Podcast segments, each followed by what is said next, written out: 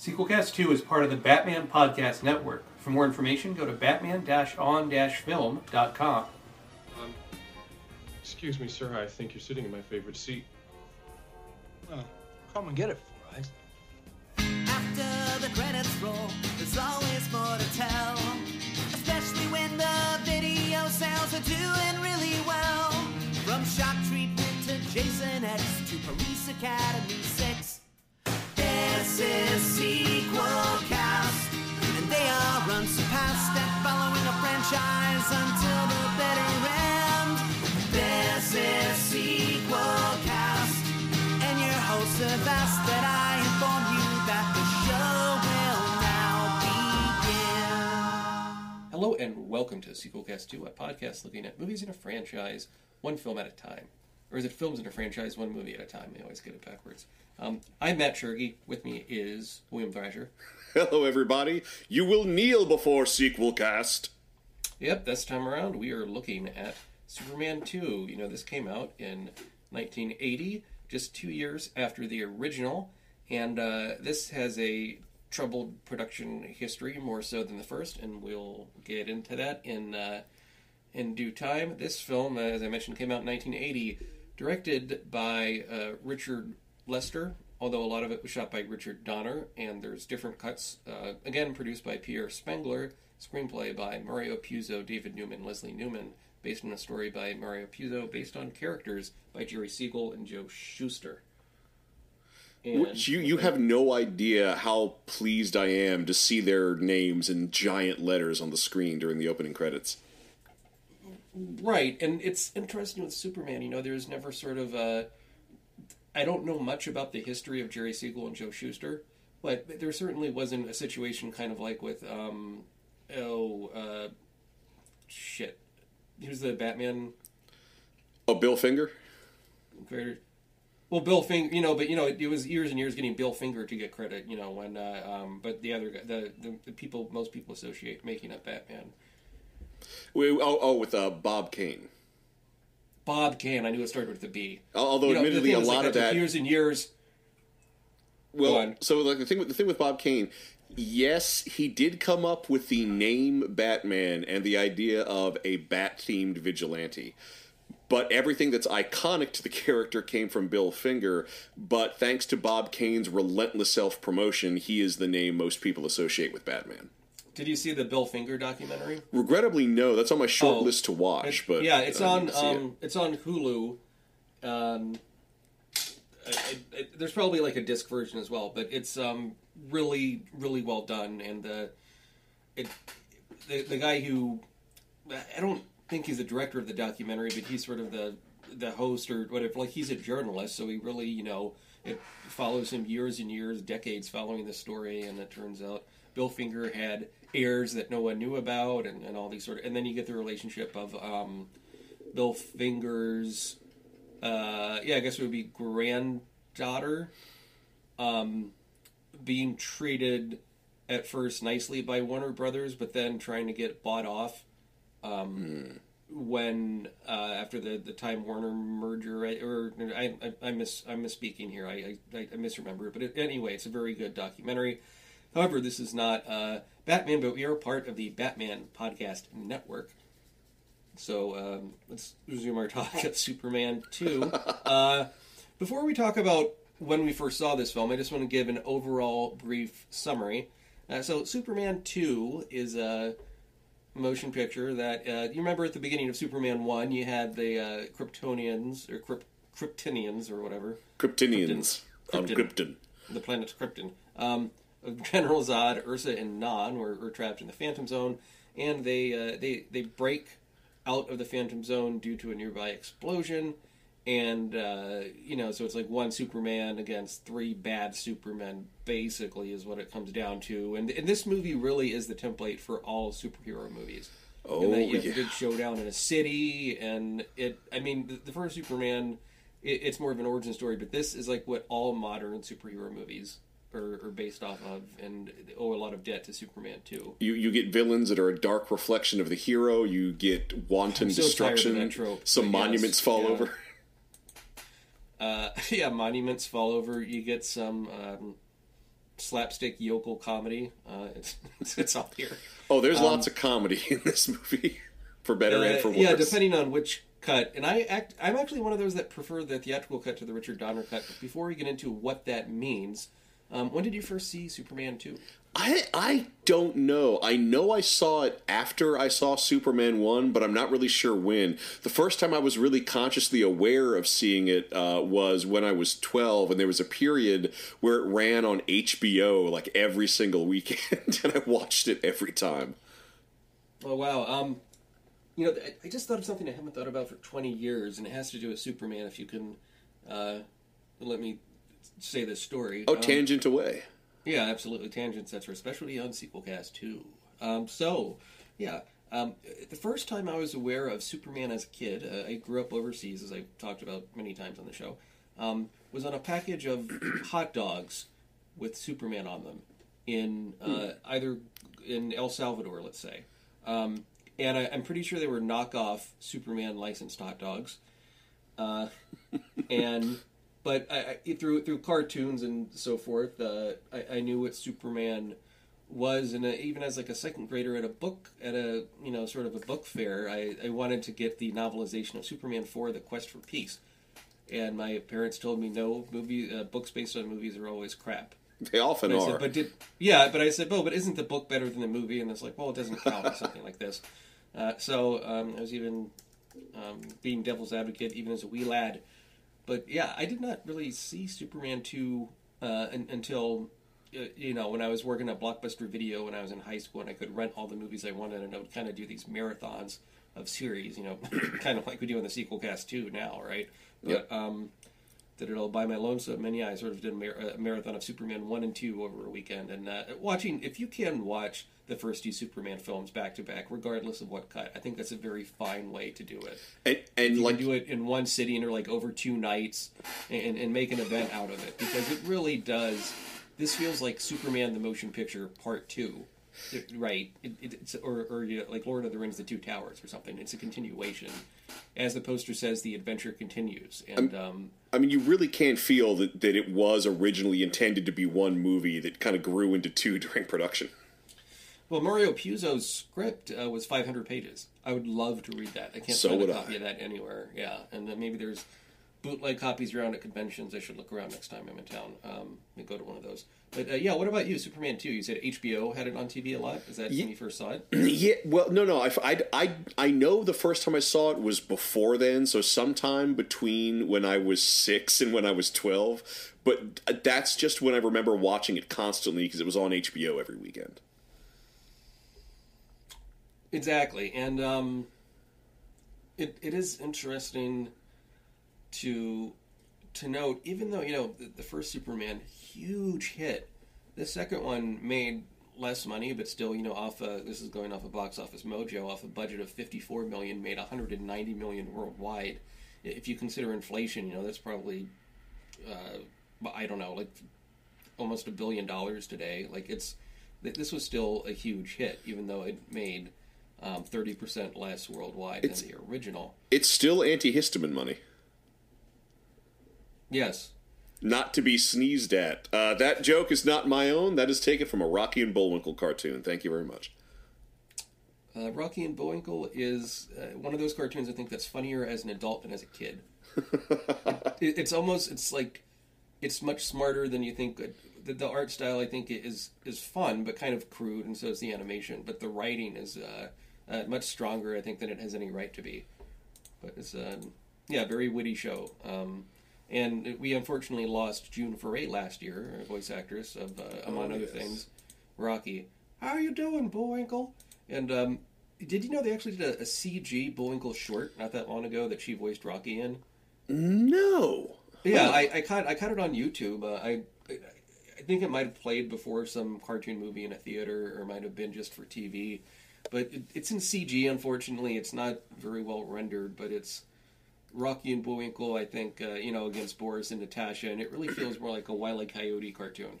Um, and you have some business with Bullwinkle dancing with a female robot Bullwinkle, but um, it, was fun to hear June Foray, and she, even though she's older, she can pretty much. Uh, maybe they pitched up her voice a little bit, but she can still sound like Rocky the Squirrel, which is nuts. In her 90s, she was still working. So, um, Speaking of flying, Superman 2. Mm-hmm. yeah, so let's briefly get into the cuts, and then uh, before the show, we were doing some research and talking, and I think in the main discussion we'll talk about theatrical, and then we'll switch to the Richard Donner. But first, let's explain what the differences are and sort of the troubled production history. So we mentioned Superman one and two being filmed back to back, and um, they had to release a film, and they released Superman one because they were spending tons and tons of money. Um, and then Superman two, um, Richard Donner had such a bad experience making the first one, but not just that, um, he was fired.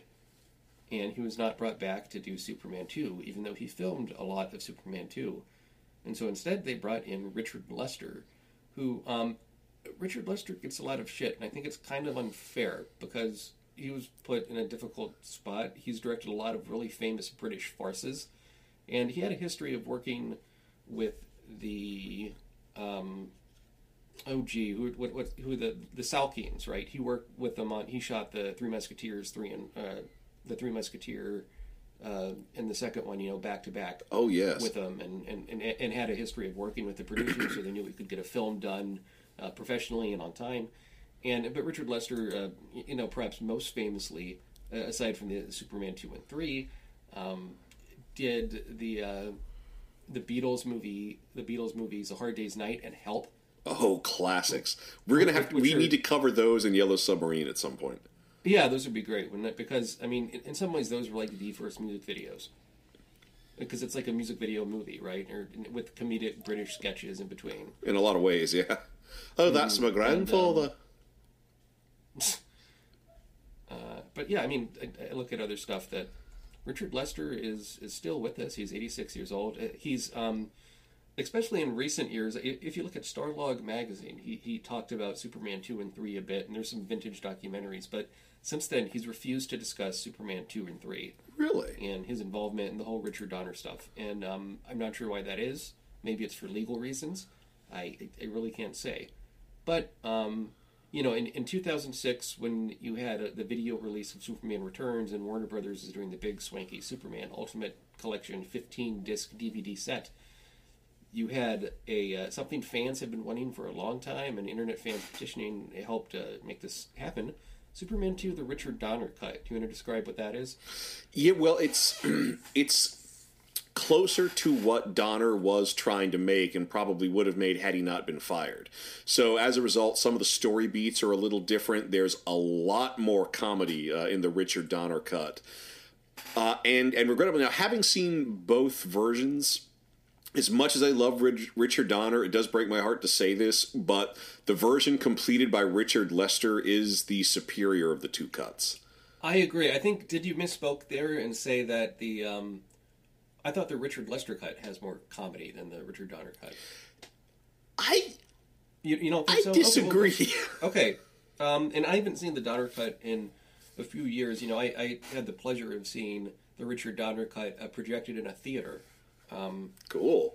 a, a few years ago as a midnight movie with some friends, and uh, and that was real cool to see. But it was it was sort of sad to hear people sort of shit talking the theatrical cut of Superman two, um, because that's the one I grew up with, and they're acting like, oh, it's a complete piece of shit. It's like I don't know. I think it works better as a movie. I think the Richard Donner cut's a bit uh, it has a lot of fat and feels slow and.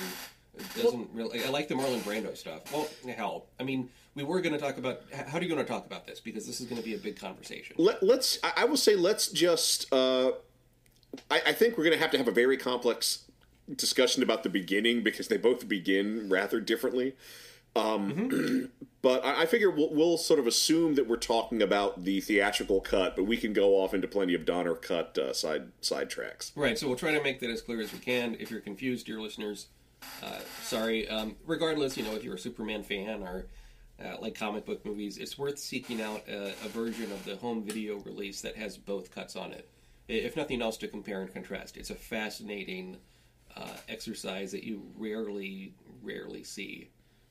Um, I, you know, the closest analog to this I can think of is oh, um, there is a um, an Exorcist prequel um, ori- called Dominion, and originally Paul Schrader, who wrote um, Taxi Driver and, and has directed a lot of films, uh, wrote and directed it.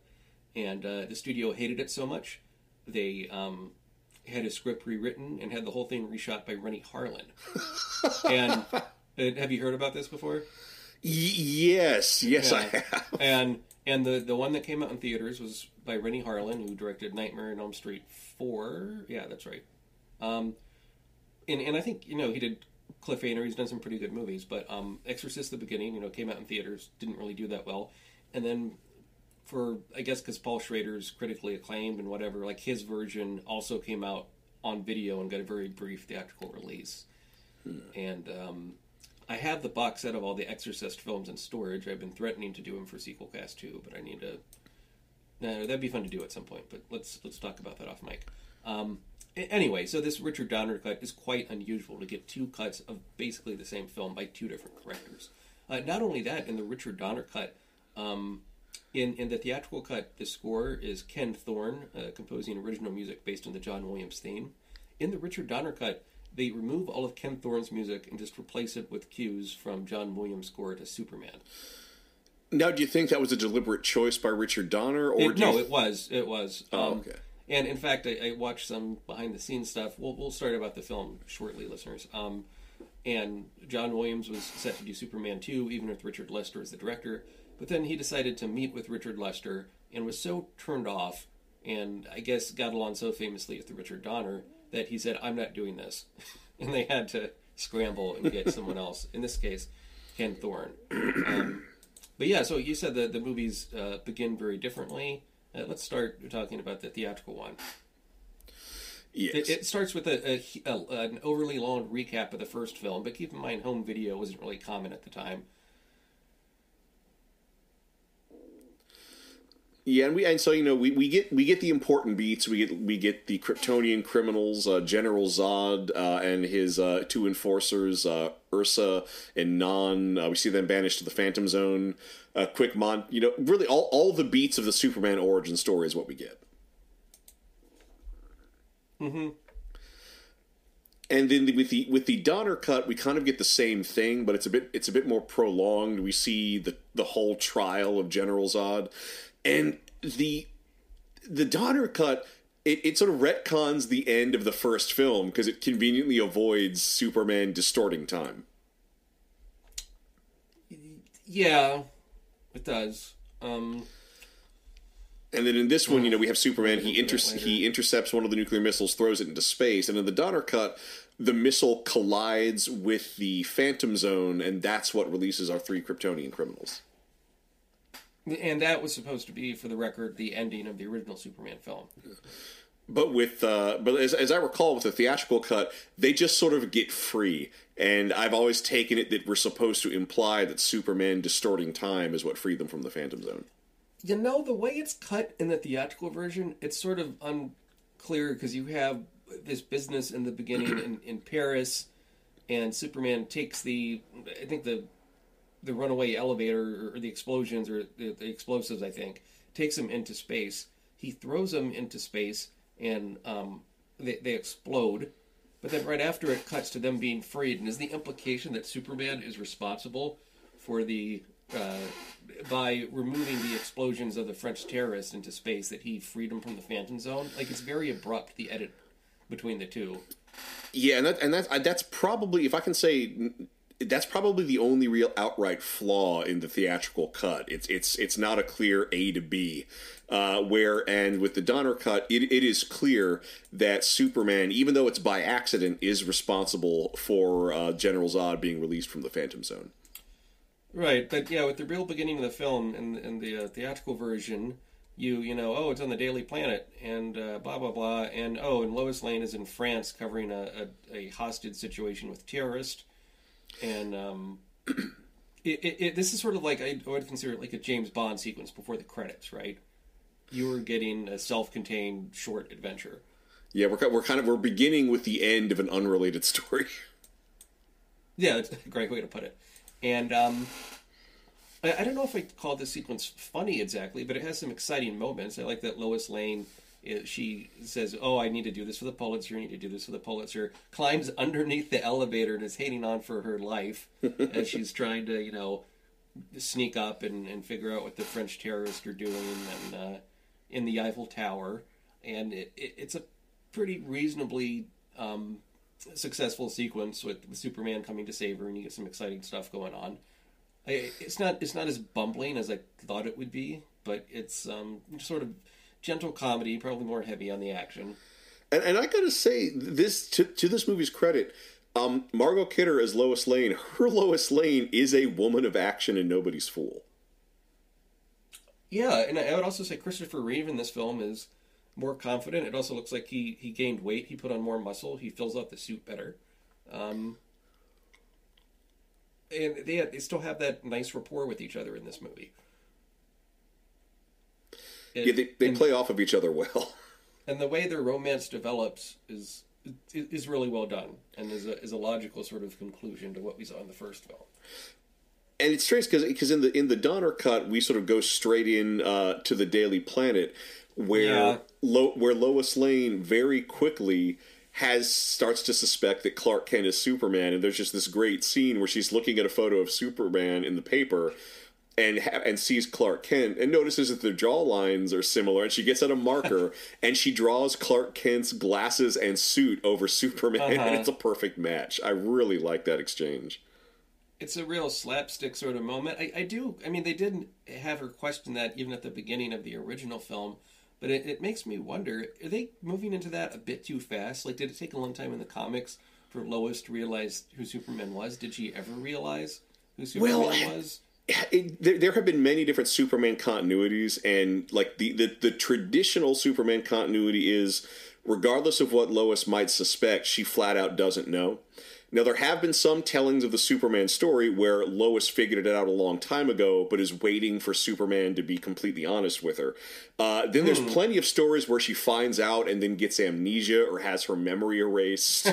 Yeah, or yeah. it turns out it was a clone the whole time, and the real Lois shows up later and didn't know, didn't learn anything. So the, in the comics, uh, whether or not Lois knows has a very complicated history, which And, all know, goes away every time DC does a continuity reboot. uh, which they're fans of doing quite a lot of. Um, in fact, they have they have something going on now with DC Comics where it, it the Watchmen tie-in or something. Oh yeah, they're officially making the Watchmen part of the DC universe.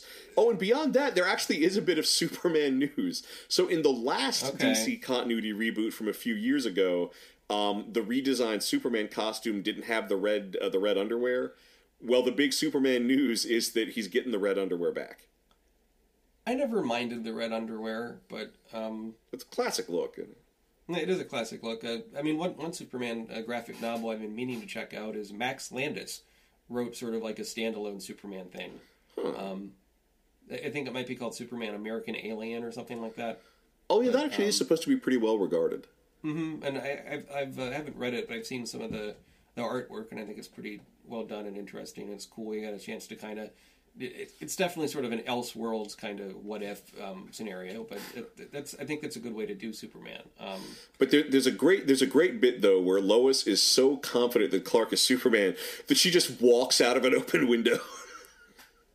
And I do, It's- and I gotta say, we we I absolutely love, and you know, this this is a movie released in 1980. The super speed special effect they do is amazing, where Clark Kent just zips through the offices.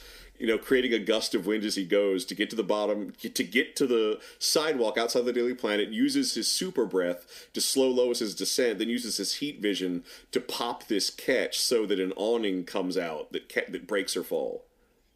well, and the motion blur helps make it less cartoony than it would be otherwise. I mean, if you overly animated it and had like I don't know, like sweat pouring off him, or like it, could look really bad. But I agree, there, there's something timeless about the way that that stuff looks in this film. I think I think some of the flying in this film doesn't look as good as in the first one, but um, it more that might be due to compositing effects and stuff at the time. Especially you get sort of the lawn shots of. Uh, you know, you have the, the three bad guys on the moon, and they're beating up astronauts on the moon, and they see that they're from Houston, and they think, oh, it's planet Houston. And I gotta say, the stuff on the moon is one of my favorite sequences. Even Really? even though, Okay. well, it's it's very well because it, one, it's it's very much it's very much out of a comic book, and it just reminds me of how okay. cool going to the moon is, which. That's the thing that breaks my heart. So this movie, you know, it's it, it's presumably it's set in 1980 when when the movie was made, and there's another moon mission. Uh, here we are, oh, oh, almost 40 years later. We still have not been back to the moon. Right. Well, and funding has been cut greatly for for NASA as well. And a lot of the funding has been towards the uh, International Space Station, and that, which um, is a noble endeavor. I just I would I would I would love it if somebody went back to the moon in my lifetime. I I'm just surprised we haven't seen astronauts sent to Mars yet. I thought that would have happened by now. I kind of did too. But so further away. Anyway. so yeah so so uh, Zod and his his compatriots uh, Ursa and Non, you know they they fly to the moon and it's really great. We get some uh, some banter between the guy in the in the lunar lander. And this is one thing I like about this moon mission. It's it's clearly an international affair because there's a Russian guy on the mission from the Soviet Union, um, and I like how sort of blue collar it is because even the people at NASA are kind of bored, suggesting that within the world of this movie, going to the moon has become somewhat routine, which again is an idea that I love. Uh, and I think I think the the the we see the astronauts walking around on the moon. I think the low gravity walk they're given is pretty decent. Uh, and this is and this is when uh, Zod and his crew start to learn about their powers. And there's this great, but but yeah, you do bring up that bit where they're talking to their command center in Houston, and that leads the Kryptonians to believe that Houston must be the name of their planet. But I I just love that bit where the guy's got you know he's got his mission patch. And Ursa reaches out to grab the mission patch and tears through all the carbon fiber of his spacesuit, killing him. Yeah, and yet even though you know they're killing people, I guess you could call that dark. It's it's done with a light touch. It's not blood shooting out everywhere. It's not you know. but we don't Zack we don't get a full total recall decompression. right. If Zack Snyder was doing the scene, you'd see some ludicrous Gibbs. Well, they, they they'd all be ripped in half by giant dicks. I think. Um, yeah, giant dicks, and then and then Superman would would hop in the bathtub And glare. and, um, and and glare while rubbing one out. But to we're talking- cover of Hallelujah of Hallelujah by Leonard Cohen. well, we're, Uh, we're yes, watching a better movie right too. now. Let's talk about the better movie. Sure. Uh, Yeah. And it's really cool, and I like the guy in the control module realizing that something's wrong, and he's trying to he's trying to launch, but uh, but Non grabs the rocket and crushes it, and it's just it's some really neat destruction we see. Well, and I really appreciate how um, the iconography of Zod is holding both flags on the moon. The Yeah, I mean that States that is, that is a Russian flag. declaration that his end game is to conquer the entire world, both the East and the West. Right, and the Cold War was really heating up at the time, and there was still some, uh, you know, people weren't sure how it was going to go, and there's was, there was trying to be glasnost, right? There's trying to be peace between the USSR and the, the, the rest of the world, really, not just the United States. And um, it, it was, yeah, I mean, what what an interesting, what what a what a nice bit of imagery. And then when the bad guys go to Earth, you get um, a lot of comedy. Well, And well, I mean, they're fish out of water, even if the type of fish they are happens to be sharks. Yes, and watching this, it stood up to me how much um, Thor ripped off this movie. All the sequences of like Thor on Earth, where it's like, oh, I can smash a coffee cup really easy. Uh, Like, I mean, it's a lot of those same kind of gags. Well, to be fair, came from Superman anyone can too. smash a coffee cup really easy. Well, sure, but um, But just like the culture I- I- shock and all. yeah, the, the culture shock, and uh, I, I do like the hillbilly policeman. I think, I mean, it's it's certainly a Smokey and the Bandit kind of knockoff, but it, it's it's amusing. I think for what it is, I find it more funny than the Otis stuff in this picture. I mean, there's a whole there's almost too much going on. I don't think you needed Lex Luthor in this movie because you have Luthor Luthor uh, breaking from jail with Tessmacher. Who I, I always wondered is so is she just like salaried? Is she still on his payroll and that's why she helps him escape from prison? Because the end of the first film, it seems to think that she's reconsidering her her work with Luthor. But in this movie, it's in this movie, it's as if he didn't try to detonate a nuclear weapon on top of Hackensack, New Jersey, where her mother lives. Yeah, it's really jarring. Also, in this film, she's dressed more conservatively. Um, Well, that's because she spends so much time in the Arctic. Yes, uh, in a hotter balloon, nonetheless. I mean, so it'd be extremely cold that high up in the air. But yes, uh, and one one thing that's pretty funny with, with this movie, or if you if you notice it, if you know it, it's kind of hard to unsee it. But Gene Hackman, you know, shot all his stuff with Richard Donner, and then they wanted him to come back when it was Richard Lester, and Gene Hackman refused. And so they had to use a, a body double and do a lot of lawn shots, and then a lot of like uh, the dubbing of Lex Luthor in the long shots is not done by Gene Hackman because he refused to do that as well. Really? No, I did not notice that. hmm So if you listen, it sounds a bit off when it cuts from a close up to a long shot uh, and so forth. Um, But yeah, so this is all part of. So he leaves behind Otis, and uh, I'm kind. I'm kind of sad that in no version of this movie does he get reunited with Otis in prison at the end. But um, but yeah, and he's got you know he so he's escaped from the hot room with Miss Tessmacher, and he's got another master plan. He's invented a machine that can somehow track Superman because he wants to figure out because he they they've put it together that Superman every now and then flies north for no discernible reason, uh, and with this device, he and Miss Tessmacher managed to uh, find the Fortress of Solitude. But this the escape has in in the the Donner cut there's there's a lot there's a lot of comedy between like Luthor talking to people and telling them to shut up between Otis and Miss Tessmacher, and there's so I've noticed this especially it's there's not much of it in the theatrical cut, but in the Richard Donner cut, there's a lot of bodily function humor. Like because like when, when when Otis and Luthor are creeping along the prison wall, they hear psst, and that's a Miss Tessmacher in the balloon. But uh, uh, Luthor turns to Otis and goes, "Did you just?" Psst? He goes, "No, boss, I did it before we left the prison." Uh, oh, and like and that keeps going but it, terrible. but it also keeps going because when when hackman is in or when luthor's in the balloon with miss tessmacher you know she keeps repeating what he says and he keeps telling her don't repeat what i say you don't want me to repeat what you say don't repeat what you say and it keeps going and then there's this really quick fart noise and he says stop repeating repeat being an old uh, an old southern ladies term for a fart I've never heard repeating as a term for a fart. Oh no, it is it is obscure. You kind of have to have an old Southern aunt or grandmother uh, who isn't shy about bodily functions, but doesn't want to talk about them to hear. Ooh, I repeated. But it se- Huh. it seems so out of yeah. place in this movie,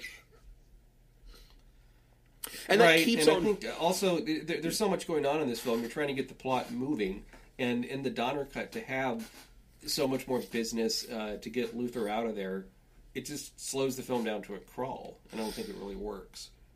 yeah, I almost like there, there- there's a there's a part of me that almost wishes you know Luthor just said I have a plan that's going to get us out of here, uh, and then like a few scenes later we just see them crawl out of a manhole cover or, or something.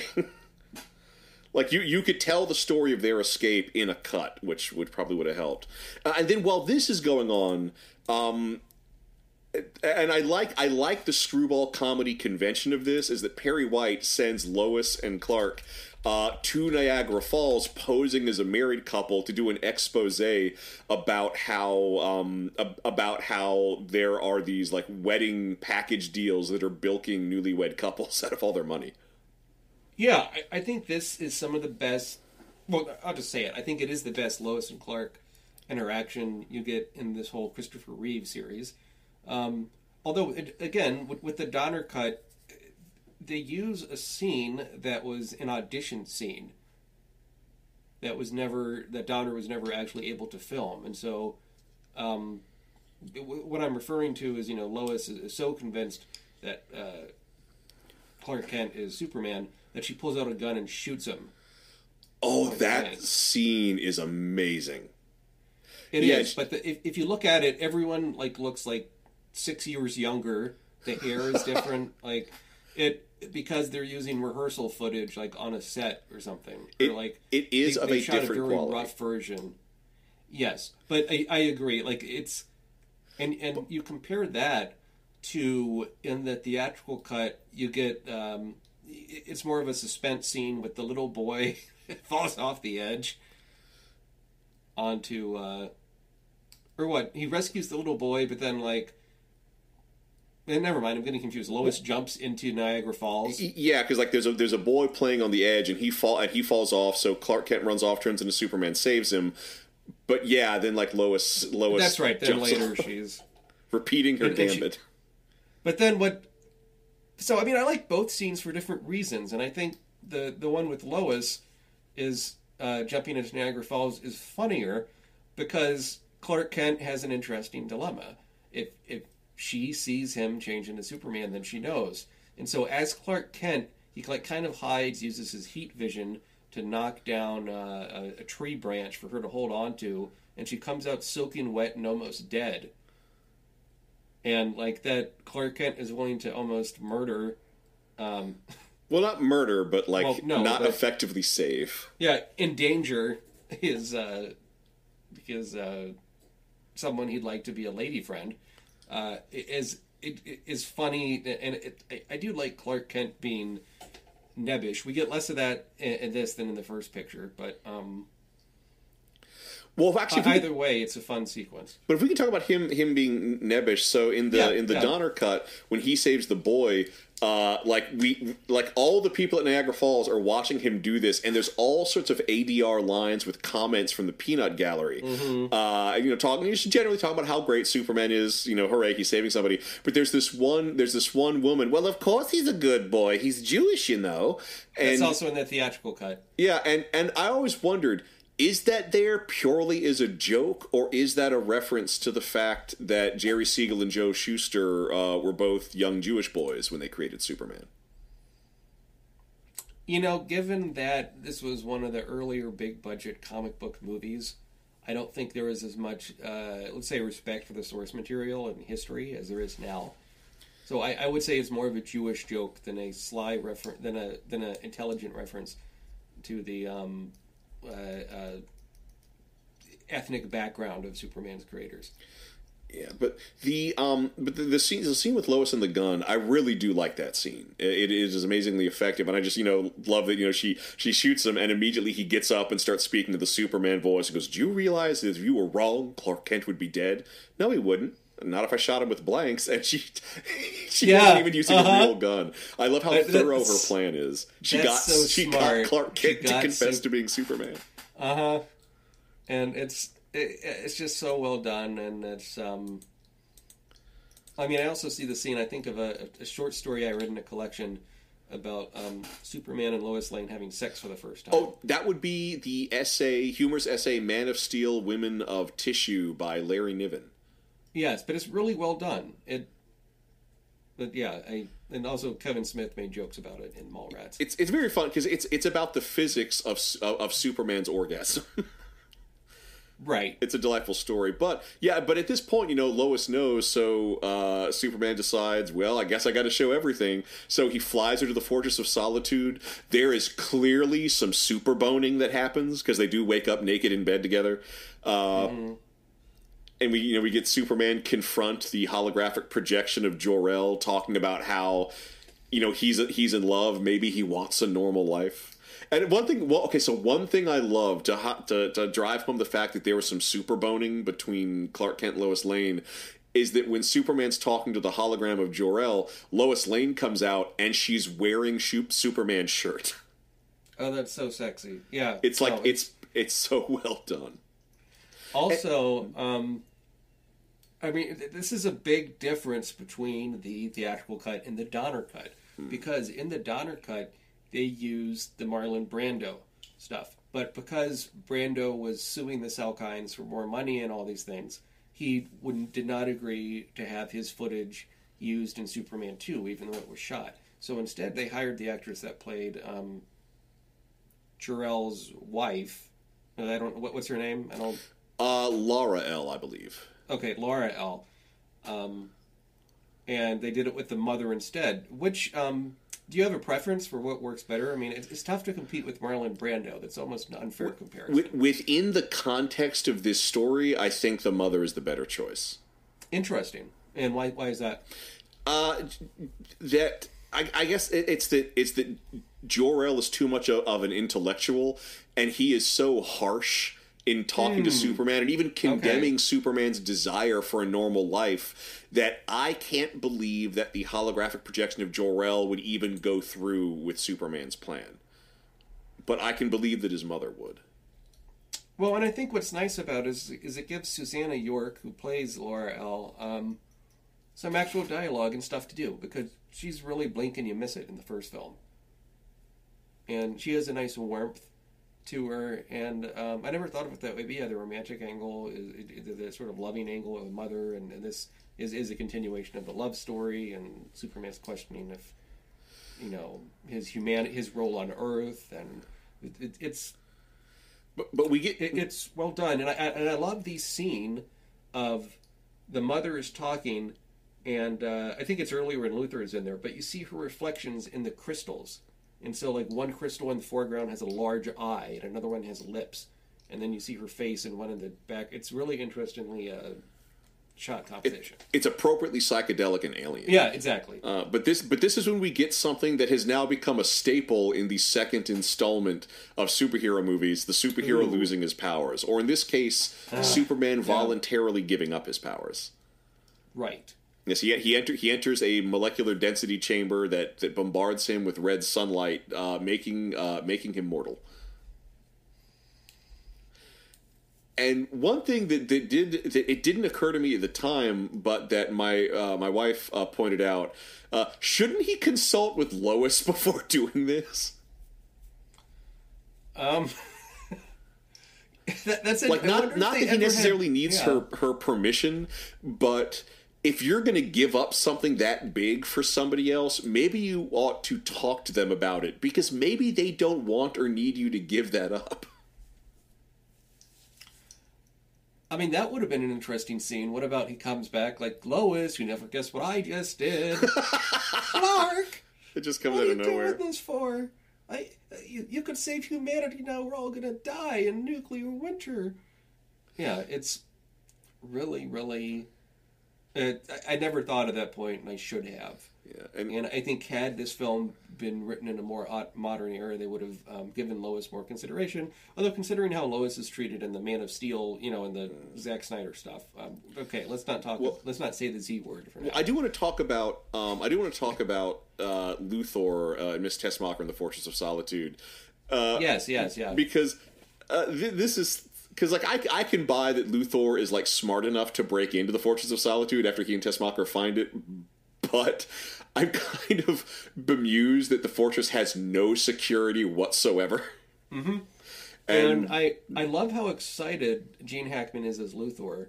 Um, Oh, no, like, he- "Ooh, I get to find out, out all about. So he's like a, a kid getting candy, like plugging in the different crystals, figuring out, trying to learn everything because he's so obsessed with intelligence and knowledge. oh, it's Christmas morning for him all over these. Yeah. scenes. Oh, it's it's it, perhaps my one of the favorite Luthor scenes. I think in this picture. and like and like the the only thing I don't buy about his interactions in uh, his interactions in uh, the Fortress of Solitude is that he doesn't just stuff his backpack full of Kryptonian technology to take back to reverse engineer.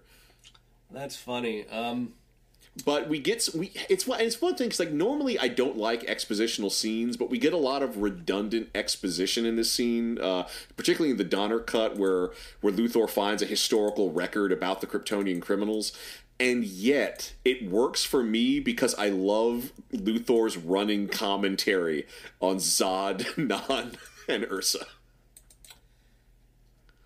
yeah, like like oh, they're sympathetic. Oh, they'll need someone. Uh, you know, like Only me. Conquering yeah. one world? That's a man of limited vision. And I, I really, I, I love the quirky touch. Um, this is in the theatrical cut. I'm not sure if it's in the Donner cut because it's been a while. But one of the crystals they play is uh, the poem "Trees" by James Joyce or, or something. Yes, that is in the Donner cut, and that is, Is it? That's It- it- kind of. It, it's inspired. It's it's strange, but I like the test boxes. Why'd you stop it? I like choice. Yeah, I like trees. Yeah, it's um, Or I like trees. That's right. Yeah, but it, it, it it's it's really witty and unexpected, and like I, I saw that scene. Like I haven't thought of that poem since I was in high school. And it's funny because it study it. does.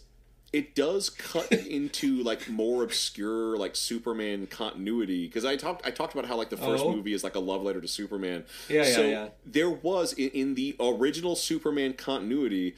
It did become part of the story that Jor-El didn't just blindly send his only son to Earth. He visited Earth and scouted it out and Wow, learned about. Earth culture. And I like that they imply that he may have done that in this movie too. I also like in this movie that not just Laura L, but uh, Zod pronounces Krypton like Krypton. That's that's such a because that's how Brando chose to pronounce it, and no one thought to correct him. I it's mean, the local but- pronunciation. Now, like on, um, oh, this this is a Superman question. Then we'll get back to talking about the movie. Um, have you ever did you ever see much of like the Superman um, TV show or listen to the old radio shows? Uh, I've listened to some of the old radio show. Uh, Yeah. I've got actually I've got a CD. Sadly, it's incomplete, but it's it's the Hmm. episodes of the Superman radio show where he teams up with Batman, which is pretty cool. Oh, I've got a book of scripts Yeah. From the radio show. Uh, I've seen some of the old serial adventures. I loved the uh, George Reeves uh, Superman move, uh, Superman TV show. That was an amazing show. Yeah, I watched that a lot as a kid. I also really liked the the '90s show Lois and Clark, although that was more. Um, I, I mean, there were certainly bad episodes, especially Howie Mandel as Mister Mxyzptlk, no doubt about it. But uh, there, there's something like uh, Dean Cain. Uh, I think was a very good Superman and very good Clark Kent. He did it pretty well. Um, I love, I love the Fleischer. I no, I more than love. I adore the Fleischer Superman cartoons. Yeah. which Yeah. which were incident, which were very influential because originally Superman couldn't fly. He literally leaped tall buildings in a single bound. He Hmm. flew for the first time in one of the Fleischer cartoons simply because Fleischer thought, well, it looks much better if he flies in this scene rather than jumping. And that proved so popular in the animation that they just made that one of his powers in the comics. I never knew that. Um, Well, the same thing happened with Kryptonite. Kryptonite, uh, there was uh, a Superman serial called I think it was either Superman versus the Mole Men or Superman versus the Atomic Men, but they wanted a weakness for Superman, so they introduced this mysterious element called Element K that took away his powers, and that proved so popular that they invented Kryptonite in the comics to do the same thing. Uh, there, also, if you like Superman, um, and we'll get back to Superman 2 in just one second, but there's a really good movie uh, with Ben Affleck playing George Reeves um, about the mysterious circumstances of George Reeves' death. Oh, yeah. Hollywoodland. Really well done. Yeah. I- Oh, that is so cool. Oh, but some, so something about one thing about Luthor, and and this is something uh, again that I think was more pronounced in the Donner cut, is that in the run up to Luthor and Tessmacher getting into the Fortress of Solitude, Tessmacher keeps talking about how she hasn't gone, she hasn't been able to go to the restroom because it's so cold. And she keeps asking him to ask the crystals where the restroom is. And she kind of disappears while Luthor's futzing with the crystals. And then, like, at the end of the scene, you just hear, I found it! And then this flushing noise. and then you, uh, you hear this loud cartoon. It sounds like the same flushing noise from when The Simpsons made fun of Married with Children in the Well, Deep Space Homer is episode. just the stock sound, But- yeah, probably from the sound effect library. But once the flushing ends, you hear, I hope. Which is screwed up because if she didn't find the restroom, what made that noise? And if she didn't find the restroom, did she just like did she just like maybe shit in Superman's refrigerator? You know, if, if I were doing the gag, what I would do is I'd have her sneak off, and Luthor's doing, you know, doing his monologuing like he tends to do. And then he, he looks at, you know, within uh, Fortress of Solitude, they have, you know, sort of rivers of, you know, water and ice and stuff. And he's looking through and goes, "Oh, that's funny. I don't recall seeing this log here before." Oh gosh. But so uh, we, we want to talk about uh, so so the Kryptonians uh, as they're in as they're in in the South, you know, they have a run in with these two sheriffs. Yes, I, I, love these sequences, and I, I think it's a shame they're cut really in the Donner film. You don't see as much of them. Um, it, it's real yokel, stupid humor, but it's nice to have that as a break and to have a little part of the film that doesn't take itself so seriously. And it, but it also it also has something that is more of a problem in the Lester cut than in the Donner cut. But when the sheriff sends the deputy out with the shotgun, uh, Zod heat visions the shotgun, which right. he then levitates to him. So like he gets a telekinesis power that he never uses again in that moment. Mm-hmm. Before sh- accidentally shooting himself with the shotgun, and that's how they learn that they're invulnerable. And that's when they just go into town and lay waste to the town trying to take over. But I mean, and it, it's just a real fun scene seeing them go to a country bar and they try to flirt with uh, uh, who's the the girl um, Sarah Douglas is Ursa. Oh yeah, and starts like whipping the shit out of him. I mean, she, Sarah Douglas is. Um, I think she's real sexy as Ursa. She looks great. She takes no shit. And, No, sh- she and- is awesome uh, Yeah. in this movie, and and it, and that is the one interesting thing is because in the Superman comics up to the point where this movie was made, they had very very rarely introduced other like Kryptonian villains, Zod being the most well known. And interestingly enough, Ursa and Non were created for this film. Mm-hmm. But made such a big impact that they have been put into Zod's continuity in the comics ever since. Interesting. yeah, I, one thing I think that's neat is um, so because this movie was so fraught with with trouble, and in fact, uh, at one point, Margot Kidder considered not even acting in this picture to do the Richard Lester stuff, but decided to do it for her career's sake and reputation, if nothing else. Um, that when it came time to do press, one of the only people that would agree to do press for this film is Sarah Douglas, who plays Ursa. So she did the world tour giving press. Huh. But meanwhile, uh, Christopher Reeve wasn't there. You know, Margot Kidder wasn't there. Uh, Gene Hackman wasn't there. It was her doing the press thing by herself, and what is really a minor, you know, a supporting role at best. Yeah, and it's and it's such like she she is so good in this, and and yet, and this is this is to, to my shame. I keep getting her confused with Amanda Donohoe uh, from Lair of the White Worm, and I can uh, see that. Yeah. and Sid and Nancy. And Sarah Douglas is also pretty good as the evil queen in Conan the Destroyer. Oh yes, but it's pretty it's pretty cool. And you know they they start getting their ultimatum, and they start kind of work. They sort of work their way up to the chain of command to get to the White House. And we get a really neat thing where they knock over the Washington Monument and fight their they fight their way into the Oval Office, going through rank after rank of soldiers. Know, I was just looking up the IMDb of um, Sarah Douglas, and she was recently in a movie that sounds like my cup of tea: Strippers versus Werewolves. a low budget um, UK. Uh, I've picture. seen that.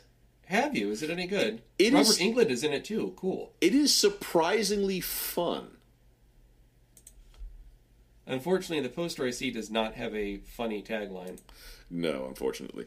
Um, but so while while all this is going on, and I do kind of like this because the during the whole Kryptonian invasion, everyone's wondering where's Superman. Well, Superman and Lois Lane have been apparently walking back to the United States from the North Pole. Yeah, and and, and there's a a gag where you know they're they're getting the on the dogs and they're going north, north, and then you know as they leave they're going south, south. But yeah, they take their epic journey. But we do, um, and this and this leads to actually a really interesting scene because they they stop at a a truck stop. Uh, to get some food, and this one jerk at the truck stop starts uh, starts you know hitting on Lois Lane and and you know takes takes Clark Kent's seat, and you know Clark Kent just decides to use his sort of good old fashioned gentlemanliness to correct the situation, and then gets the shit kicked out of him by this by this trucker. And it really like and there's like that great scene where like he he like he's bleeding from the nose and he looks at it, that's blood. That's my blood. Mm-hmm. And like you can really read the shock that, you know, he's he's never really bled like that before. And quite possibly may never have felt pain before. It's a really good character moment. Yeah and and that's also when the TV turns on, and that's when they see that uh, the Kryptonians have taken over the White House, and then the world. And oh, something I love, something I really love about Ursa is when she's like looking at all the five star generals and makes this comment about how ba- how weird the planet is, where all the men wear jewelry. And I don't know if I don't know if you noticed that, but after that scene, Ursa is wearing U.S. military medals all over her outfit That's a nice touch. and they're all like in random places too. They're like they're not where they would be worn on a normal uniform. So, what do you think about the big showdown at the end of this picture? Yeah, so yeah, uh, this is yeah after Luthor kind of tries to ingratiate himself to the Kryptonians in exchange for Australia. Uh, Superman crawls his way north, uh, uh, manages to repower the molecular chamber and give himself his powers back. I I absolutely love I absolutely love this fight scene, and one of the reasons I love this fight scene is that so many of the effects are practical. Yes, it's, it's a great example of uh, you know miniatures and real effects and uh, and and everything looks as heavy as it should be. yeah, right. Nothing flies through too quickly. Uh, one thing that I also like Lex Luthor kind of you know sniveling, uh, reacting you know to, to Zod and kissing his ass, but then later at the end he was just like I was just joking, Superman. You know that right? I've always liked you. oh yeah. We could work together. Like he was just being a real schmendrick about it. Well, he's always playing his angle, um, but it's really neat. And, and this is the one thing that I that I love is I just love that bit with Ursa. It was like, oh, I've discovered his weakness. He cares for these people like pets, I suppose. yeah, it's just such a great exchange. But yeah, and then of course, you know, Superman, you know, flies off because there's too much collateral damage. Uh, and Luthor says, "Oh well, I happen to know his home address, so let's go there. I don't know if you give me was if you give me Cuba, I'll tell you where to find him." And so, so still playing the, the- land angle. yeah, so the Kryptonians, Luthor, and uh, with Luthor and Lois in tow, fly to the Fortress of Solitude, and thi- this is a scene that plays out very differently based on whether you're watching the theatrical or the Donner cut. This showdown in the Fortress of Solitude. Right. Uh, before we get there, one uh, difference also between the cuts. The theatrical cut has a line where uh, you know Zod is trying to get Superman to fight him and stuff, and uh, and Superman confronts Zod and says, "Care to take this outside?" Like, Oh, it's a- yes. it's a good moment. Now in the Donner cut, they they used a different take in which the line is, "Haven't you heard freedom of the press?" Which is a lot lamer than "Care to take this outside." Oh yeah, that's because they've been blowing up the Daily Planet. But it, you're right. When we get to the climax at the Fortress of Solitude, um, I I like how how uh, weird it gets with Superman's powers in the theatrical cut. He, he takes his Yeah. Superman logo and throws it, and it wraps around them like cellophane. Yeah, and, it, and it's another it's another example of a person manifesting a power just once. Mm-hmm. And I'm like, that's clever. I never would have thought of that. and well, yeah, because because he shouldn't be able to do that. And it's one thing where, like, I, I guess the only way I forgive it is okay. He's in the Fortress of Solitude. Maybe there's some piece of Kryptonian technology that lets him do that. So that's kind of how I justify it. But it does come out of nowhere, being able to throw his S as a net. Where- Whereas opposed to in the in the in the Donner cut, because I wonder, I do like this thing where like he's kind of going back and forth with Luthor, like he's like, I have a chamber that will take away their powers. You need to help me trick them into it. Uh, and I remember when that scene happened, wife goes, "Wait, they all have super hearing," and of course they do. They overhear the whole plan, and so they get Superman to enter the chamber, but he's already rigged the chamber so that the Fortress of Solitude gets bathed in the red light, and he doesn't. So all the Kryptonians lose their power, and in the Donner cut, it's really anticlimactic because like yeah, he just pushes Zod and Non into a pit, and then Lois punches uh, Ursa and throws her into a pit, and then that's it. We never see or hear from them again. well, and then in the Donner cut, this, isn't that when he turns time backwards so she can't remember that he's Superman? Well, well, yeah, then well, yeah, well, that's so where irritating. Well, two weird things happens in the Donner cut. They then leave the Fortress of Solitude, and then he destroys it with his heat vision, which I guess to destroy it or to seal the criminals away. I don't really understand because it's unclear whether they're dead or not. They just fell down a pit.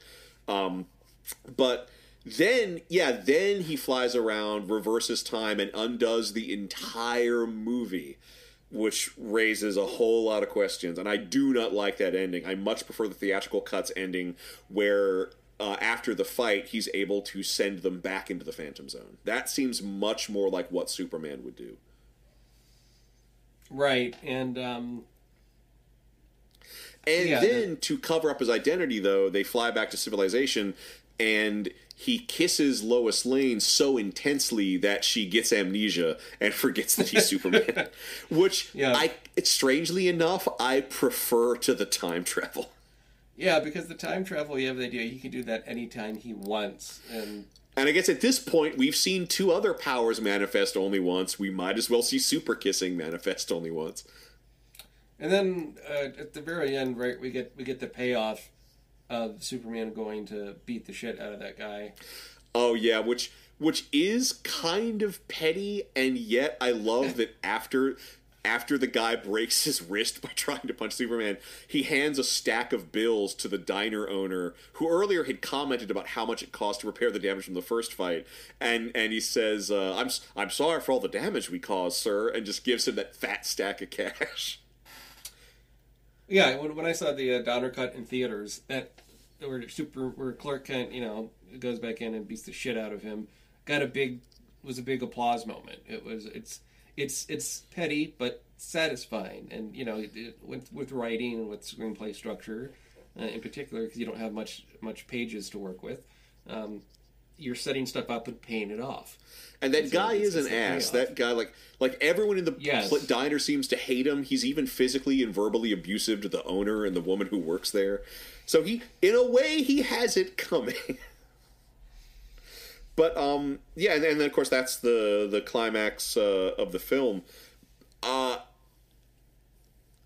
over. I mean, I as I said, I uh, this the theatrical cut of Superman two is my favorite of the Superman films. The Chris, Christopher Reeve Superman films, or Uh, all Superman films. Okay. Um, yeah, I you know it, it, I initially was a big fan of the Donner cut more for the novelty of it, but I you know watched them both. It's uh, I think the theatrical cut has better pacing, it plays better, and the, the ending of the Donner cut I just despise. And uh, there's some Donner cut stuff that's it's neat to see the Brando stuff. It's neat to see. Um, you know, there's more action and violence when uh, the the Kryptonians take over the White House, um, which is sort of interesting. But it it had, it just feels eh, sloppy somehow. I don't like. I don't know. The editing just makes it feel a bit like a Shaggy Dog. There's also like a, a cut, uh, you know, at, at boot that's a bootleg at the convention circuits. Um, of the extended like TV version where it's like two and a half hours long. I oh, you know what? I think I've seen that one too. That one's quite good. Is it? Yeah. Um, I feel like that one uses the Lois Lane shooting blank scene as well. Now that I think about it, it, it it could. You know, I'm I'm looking at some of the scenes, and uh, there's one where Lex Luthor takes Perry White's coffee during the battle scene in Times Square, which is funny. well, that that happened in the Donner do. cut, and it's really great because like Oh, is it? Jimmy's getting coffee. He says, "Hey, that's the Chief's coffee. The Chief has it." I really love his arrogant, swaggering Luthor. I, I, Gene Yes, Hackman is very good in this role. Yeah, I think he's better in this film than in the first one. It's um, he seems more confident, and even though it, it's ridiculous to say that because it was all shot at the same time. Well, he's having so much fun, and that really comes Yeah, he seems, he loosens up really. Um. Yeah. and uh geez yeah i i will say you know ken thorne tries to do what he can with the john william theme but the the arrangement seems a bit um a bit cheaper sounding. I don't know if they didn't use as big of an orchestra or something but it, the sound doesn't sound as, as rich or as full in the soundtrack. And uh, you don't get very many new musical themes that are memorable at all. But the John Williams stuff is still ace. Yes, yeah, and that's I, I, I wouldn't mind recutting the John Williams music into the theatrical cut or, or something. I think that could be sort of interesting.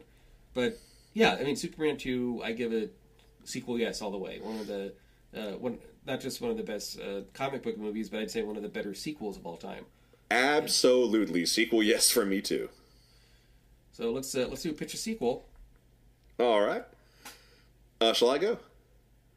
Sure. So, I, I, and this this may echo what I did last time, but uh, my my pitch a sequel. Uh, I wanted to pick up from where this movie left off. Uh, since we never saw Luthor go back to federal prison uh, or be outright executed, uh, for all we know, um, we're going to assume that Luthor escaped and is back in a new lair. And for my sequel, he did steal a few Kryptonian crystals and is trying to reverse engineer them. And he has a new staff of uh, bright young enterprising criminal geniuses working with him. And while experimenting with one of the crystals, one of these bright young criminal geniuses uh, ends up uh, turning himself into Brainiac. He merges with this Kryptonian computer core. He becomes Brainiac, and then he becomes he gains an obsession. He now believes that as Brainiac, he is the smartest creature on Earth, and to do that. He has to defeat the previous smartest creature on Earth, who happens to be Lex Luthor. So in this film, Luthor must go to Superman to get his help in defeating Brainiac, who is taking over all of Luthor's criminal enterprises. And beyond that, so that we can get some more classic Superman villains in here, Brainiac will use his his intellect and access to genetic records from Krypton, from Krypton's gene bank. Uh, he will create new villains. So uh, as his henchman, Brainiac will have uh, the will have the parasite. Um, uh, as just an example of another villain, he will also get a hold of Superman's DNA and create Bizarro. So the final fight scene to get to Brainiac, uh, uh, Superman will fight will fight his doppelganger Bizarro, which I'm torn because part of me wants Bizarro to be played by Christopher Lee, uh, Christopher Reeves, Christopher Reeves in heavy makeup. I'm Bizarro, uh, but another part of me wants Ron Perlman in a crazy giant bodysuit to play Bizarro. and I think that might even be where I go with this. Um, and in the final confrontation uh, with Brainiac, uh, Superman uses uh, uses Jor-El's personality crystal from the Fortress of Solitude. He inserts it into uh, into Brainiac, and Jor-El hacks the Kryptonian technology in Brainiac, uh, undoing the merger between the young criminal genius and all the Kryptonian tech. And that'll be, and I will just simply call it Superman three. Okay. Um, If you can't tell, I really want to see Brainiac in a movie. yeah, you've uh, pushed that pretty hard. I mean, it's surprising he hasn't been in a live action theatrical film in all these years because he certainly was in a lot of the treatments for uh, or in a lot of the scripts that almost got made. In fact, um, Oh, with the Nicolas Cage, yeah. Well, yeah, but with the, the Salkinds, you know, the original Superman 3 script was supposed to have Brainiac and Mxyzptlk. And then because Richard Pryor did a celebrated spot on the. Um, Well, we'll talk about that in next Yeah, week's we'll show because I've got a lot to say Yeah. about that routine. yep, yep, yep, yep, yep. Um, so, uh, you know, my, my pitch a sequel would be inspired by an issue of the uh, sort of cult comic Superman's pal Jimmy Ol- Olsen. cool. Are we going to see the Turtle Man? Yes, that is the one I pulled up, as it turns out. Jimmy Olsen is the giant turtle man. So you know, Jimmy Olsen is investigating some uh, some nuclear plant thing, and uh, he got exposed to too much gamma radiation. He turns into the turtle man, and he Jimmy Olsen, uh, you know. Chip Fury Jimmy Olsen is now like a like a Godzilla. Imagine you know Godzilla, but with the Jimmy Olsen head on top. It would look really weird, and it would be done with kind of dodgy 80s CG. I would, would assume it's made in the 80s and uh, at a lower budget, you know, to save money. And um, it would be more like it'd be like Superman versus Godzilla, except Godzilla is Jimmy Olsen, and um, Lois Lane would um, at one point be kidnapped by Jimmy Olsen as a Turtle Man, and it would she would have sort of like a King Kong style romance with him somehow, and it would get kind of weird. Um, and so that's what I would I would do, and it would be called Superman Three Olsen's Revenge. Who's he getting revenge on? You have to see the movie to find out. Ah, ha, ha. bait that trap for me.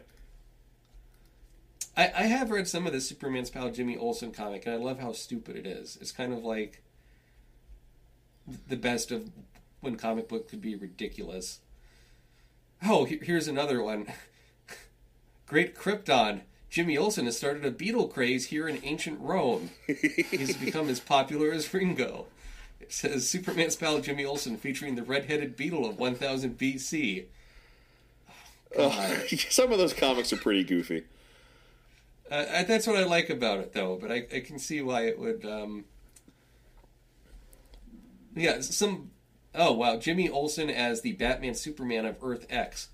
You can't make this stuff up. This is Is it is it is it him as composite Superman?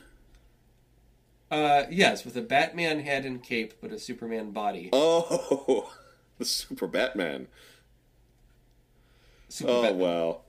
Yeah, I, I um, always feel like that's that's like a missed opportunity. I, I've always fantasized about like having any Superman property having a, an installment where it's just an anthology of Jimmy Olsen having these weird fantasies, but they're just like those weird Jimmy Olsen comics from the '60s and '70s.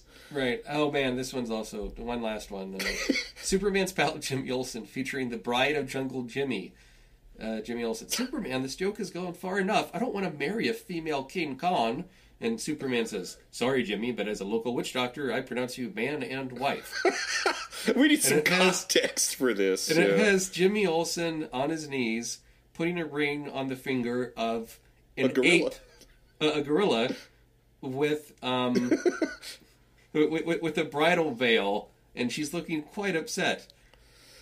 So yeah, does she not want to do it either, which is weird. So I gotta ask, do you know about gorillas and comic book covers? No, I assume there's a lot of them, or is Well, there is, but or- here's here's why. Okay. In the Yes. fifties, in the fifties, after all the Senate hearings and all that nonsense, after the Comics Code Authority was established, um, comic book publishers did a whole bunch of market research, and one of the re- the things that the market researchers discovered, and I've always wondered, I want to see their research. Did they really discover this, or did they make this up? But what they discovered uh, was that comic books that had gorillas on the cover sold more than comic books that didn't have gorillas on the cover, which is why there's so many gorilla characters and comics that have gorillas on the cover for no reason. I, in fact, am flipping through more of the Jimmy Olsen covers, and there's one in which Jimmy Olsen is turned into the gorilla reporter. Reporting yeah, on gorillas? No, he's uh, in in a gorilla. Jimmy Olsen and a gorilla have switched uh, uh, bodies, and so you see Jimmy Olsen eating bananas, saying "eek eek," while the gorilla's at the typewriter saying.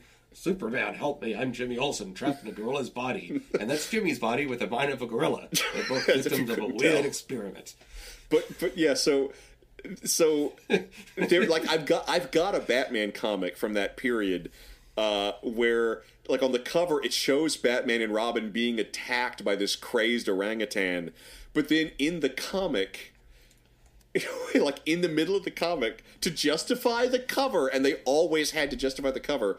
Um, Robin opens a closet and goes, ah, and you see what looks like a gorilla coming out of it.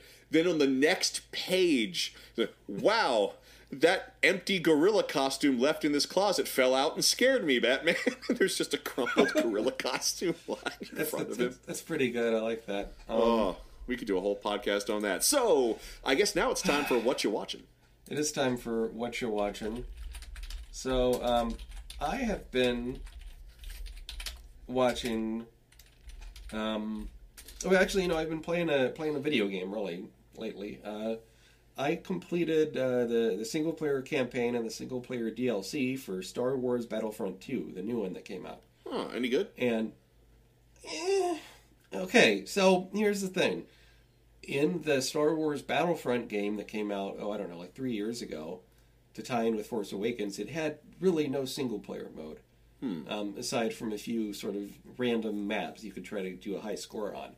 And people complained because the older Battlefront games had a single player thing, and Star Wars games have a history of single player uh, first person shooter stuff. And so they, at great expense for this uh, new Star Wars Battlefront 2 game, they put in uh, the video game. They put in the, the single player campaign with cut scenes, and they got um, one of the writers from Spec Ops: The Line, which is a critically acclaimed game from uh, the PS3, Xbox 360 era, to work on the script and all this stuff. Um, and in the marketing, you know, they focused on uh, oh, you get to play as this Imperial agent. Um, I think what uh, Iden Verso or something like that. and it takes place right after Return of the Jedi, and she's part of Inferno Squad, which is some special ops stormtrooper stuff, and um, and so uh, the story goes. I don't want to spoil it because the game just came out, but the story goes exactly where you think it goes. And um, the real disappointing part is half the missions you play as Star Wars hero characters. And they don't do a very smooth job of linking it to the main story with Verso or whatever her name is. Um,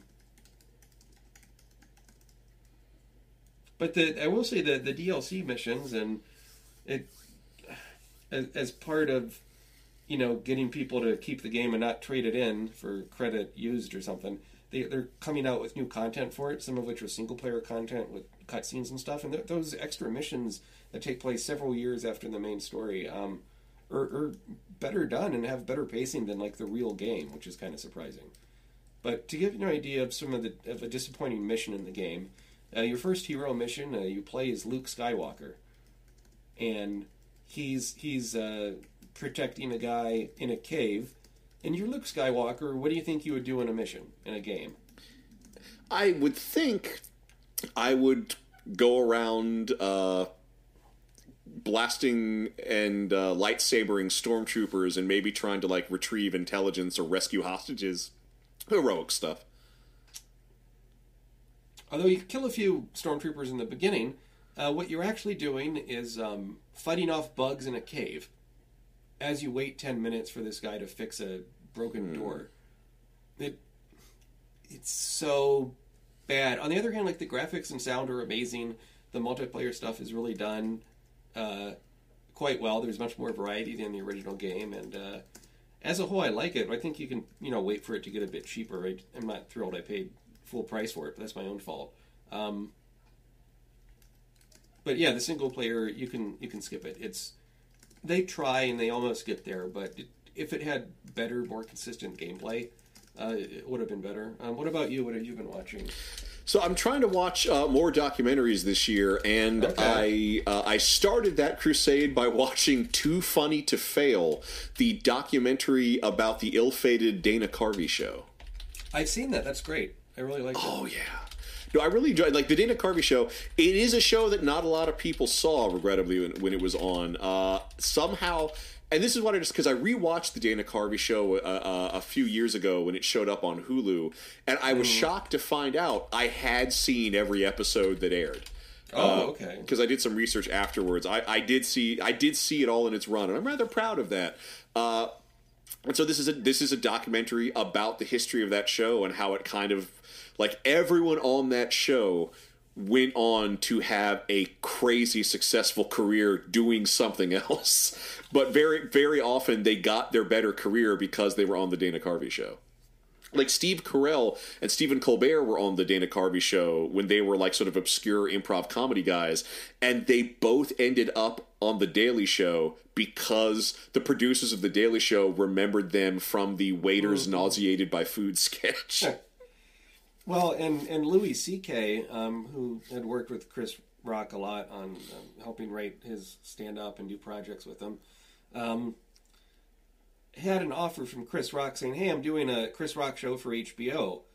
Do you want to be the showrunner? You're going to be the head writer." And at the same time, he gets the offer from Dana Carvey. Um, hey, you know, you want to be the head writer on my show? And, and the Dana Carvey show at the time was thought to be the sure bet. It was on ABC. It was on, or Yeah. was it? Yeah, ABC network television, right? And and he went with that. And had he gone with the Chris Rock show, that went on for like five seasons on HBO, won an Emmy, um, won several Emmys, and all these things.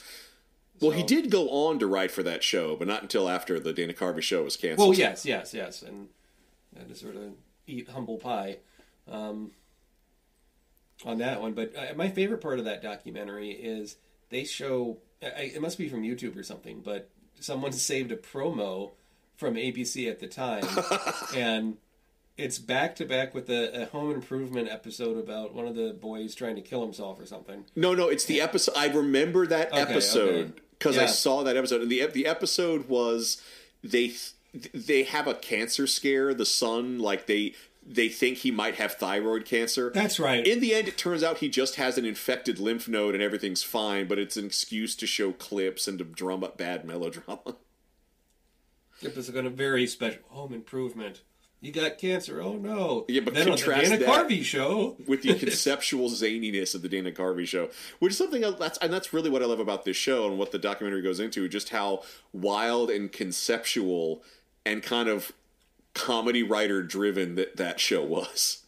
It's the kind of show where if it had premiered in the 2000s on Cartoon Network, might still be on the air. Yeah, you know the thing I was shocked is uh, Dana Carvey um, says they did the whole show in New York, and Dana Carvey had his family stay at home, and he was away from his family the whole you know six months or whatever it took to get Oh, that show up and running. And I think that that experience, I mean, I think he, he enjoys the show and he's proud of it. But him being away from his family that long caused him to reevaluate, and he really sort of went into semi-retirement for quite some time. That and health issues, um, you know, and inspired that. But yeah, Too Funny to Fail, I think, is very funny, and uh, you can watch it on Hulu, and it's also on. Um, they also have the whole run of the Dana Carvey show on Hulu as well. It's it's it's two two good things to watch together. Yep. Um, And one thing I love they did about the about the uh, about the Dana Carvey show is they they found somebody who posted a scathing negative comment about the show on the early internet, like on a Usenet group, and they interviewed Wow. him for the documentary. that's funny. It was pretty cool. Yeah. Um, I think we have time to talk about one more. What you're watching? Uh, do you have something else? Oh gosh, well I'm trying to see. Well, we did we did see uh, the Force Awakens, but of course uh, I want to I want to save Do you- that do since we'll do the- that as a catch up episode. The Last Jedi. Oh yeah, the Last Jedi. Yeah, we'll we'll Yeah. save that for when we do the new the new trilogy, which I know we've we've talked about doing once Yeah. the final film is out. Um, But something else. Oh, I'm see. I'm trying to think of, of something else I saw that really with that really. Well, actually, okay. I'll sort of get this out of the way. I did see the fifth Sharknado movie. I haven't seen any of them. How do you think the fifth one holds up? And That- okay, so that is those a- on sequel cast too. Yeah, that that is a series of films that I have my issues with, but the the first half of Sharknado Five I do not like at all. It's really bad. It's just really bad jokes, like to, to the point to the point where their Geraldo plays a character. Uh, and there's the oh yeah I've got what you need right in here and he opens this big safe and nothing's in there and goes huh there was supposed to be something in that vault it's just like the most I like I I feel like 10 years ago I if that had been in a sketch I would find that the funniest thing in the world but in a movie it just falls flat. That being said the second half gets so gonzo that I fell in love with the second half. The second half they do every crazy ass thing they can do. So if I was to watch one Sharknado movie, which what, what do you think is the highlight and what's the low point? um probably the second one Is the best? Yes, but keep in mind the bar is very low. They can what- be entertaining. Like okay, so I they're bad. They're bad movies. The second one and the second half of the fifth one are the only ones that I felt were like entertaining as bad movies. The first one's slow and nothing happens and doesn't even take advantage of the fact that it has a tornado full of sharks. You know, I think my favorite name for all those made for Sci-Fi Channel direct-to-TV monster movies is Lava Lantula. I think that one I think is pretty uh, inspired. I, I did see one uh, one of those big snake movies that Pat Morita was in it, and it had an overly dramatic scene where he spent his whole life taking this anti venom, uh, injecting himself with it with like bigger and bigger doses, and then he gets in a big fight with with the snake and takes too many bites and still dies because it wasn't enough. And but he he's really acting it like a serious scene, and I'm like, wow, this is one of the last things uh, Pat Morita, you know, Mr. Miyagi did. And, and there's nothing to respect. And you know, there's nothing wrong with work until the end. And but sometimes you gotta, man, you know, really respected actors just show up in crap. Though, um, I want to talk about. I saw a, a sequel, um, of all things, to something I've been meaning to uh, watch for a while, and I didn't catch it in theaters. I am talking about Kingsman: The Golden Circle. The second Kingsman movie. So the, the first. Did you see the first one? I haven't seen either. Oh, geez. Okay. Um, the first one, the great. The second one is just okay, but it's it's a, a, sp- a comedy, um, sort of James Bond spoof, but with a lot of violence, uh, based on a comic by Mark Millar and Dave Gibbons. Um, and the Golden Circle, the uh, the premise is so. How can I make this short? Uh, the Kingsmen, or this secret society that's been around for a while doing these these missions, keeping uh, England safe, and they all, they all have code names after King Arthur and his knights. Um, in the Golden Circle, you find out there's an analog to the Kingsmen in the United States, in Kentucky, and their headquarters is at a bourbon uh, or whiskey distillery. I bet it is. And uh, the the head of the American uh, branch is called is uh, played by um, not Jeff Goldblum, although that would have been funny. Jeff Bridges, and it's the first time I've seen Jeff Bridges without a beard in a movie in quite some time. So that was a bit surprising. Now, does he Um, still have his crazy mushmouth uh, southern accent that he does a lot now? less than I was expecting. It, it's a bit mush mouth, but less. It's more normal, and I was kind of surpri- I was pleasantly surprised. Um, but yeah, I think both the movies are very good. I'd love to talk about them in the show sometime. I've heard they're doing a third one. They've made a lot of money uh, on a reasonable budget. Uh, they've been directed by Matthew Vaughn, who also directed X Men First Class. Um, and he's written a lot of the X Men pictures. And I, I think uh, I've never read the comic. I wouldn't mind reading it, but um, just haven't got to it. But yeah, Golden Circle. It's it's not quite as sharp as the first one, and I, so much of the first movie was a surprise. Watching the second one, you uh, you know you're kind of expecting the crazy violence, and it can go anywhere. Um, however, in uh, Kingsman: The Golden Circle, I, I, I will say this: Elton John has a supporting role, and they even put him in some action scenes. Um, So playing himself. So um, I would recommend both the movies, but if you're going to watch one, just stick with the first one, Kingsman: The Secret Service. But that's Kingsman: The Golden Circle. I, I would, you know, if I was to rate it, I'd say it's slightly better than an airplane movie, meaning a movie you watch in an airplane, not the uh, comedy movies that we discussed way back on the original sequel cast. Okay, so I think we've had a pretty good discussion here of Superman 2. Uh, next week we're going to talk about Superman 3. That's the one with Richard Pryor. And Robert Vaughn. And a disturbing robot woman thing at the end. Oh, we'll talk about the nightmare fuel in that movie. Don't you worry. Yeah, I saw someone posted a picture for, you know, someone started a thread on Twitter that was blowing up. Uh, uh, what, what's a, a movie that scared you as a kid? And someone responded just with the picture. Yeah, the that would do robot it. woman at the end, and I'm like, yeah, yeah, I can see that. Um, so, yeah, uh, Superman three next week. Follow me on Twitter at matwbt, You can follow me on Twitter at Internet Mayor. And um, follow the show on Twitter at sequelcast2. Uh, like us on Facebook, and get the show from the Apple Podcast app, or you can listen to it streaming on Stitcher. Just search Sequelcast2 on Stitcher. And again, we're part of the Batman Podcast Network. Find out more information at Batman on Film. Oh, and do you want to do that uh, script reading as our sign off? Yes, yes, yes. I like this new tradition. Let's go for it. Uh, so, um, what what part do you want to take?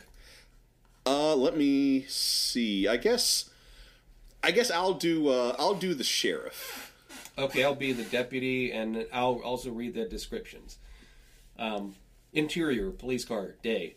The town's two policemen sit in the front seat. The driver is a deputy in his late 20s.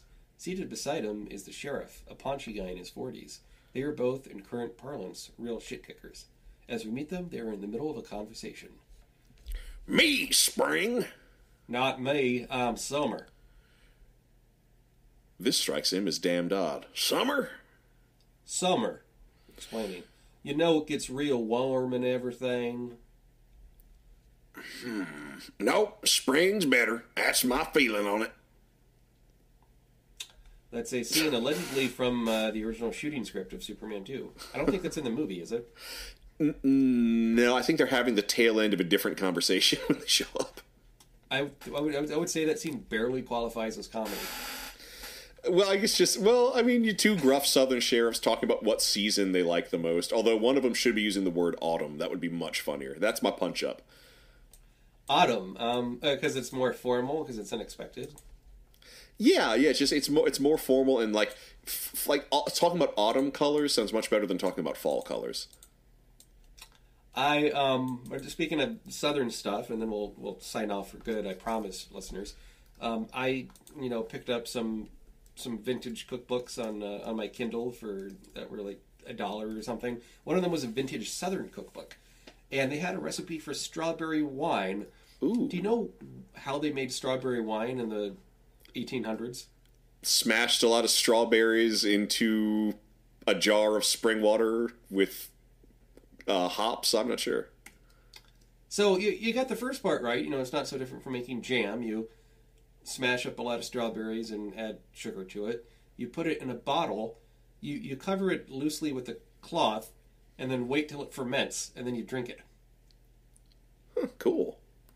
So, and I imagine that would work. Now, how do you know when it's fermented enough? And if it fermented too much, would it make you sick? I don't know, but I mean, I, I I've read a bit about the history of um, alcohol and beer and all those sort of things, and that's how a lot of those drinks were invented.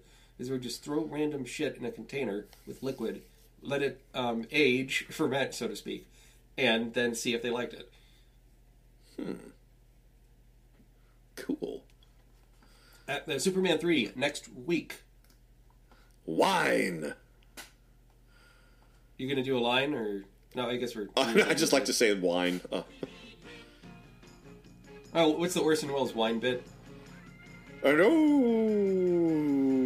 the Greeks and the French will serve no wine before it's time. He caught the thug that was mugging Uncle Meyer. Saved him from the thug, yes he did. And when the bad situation goes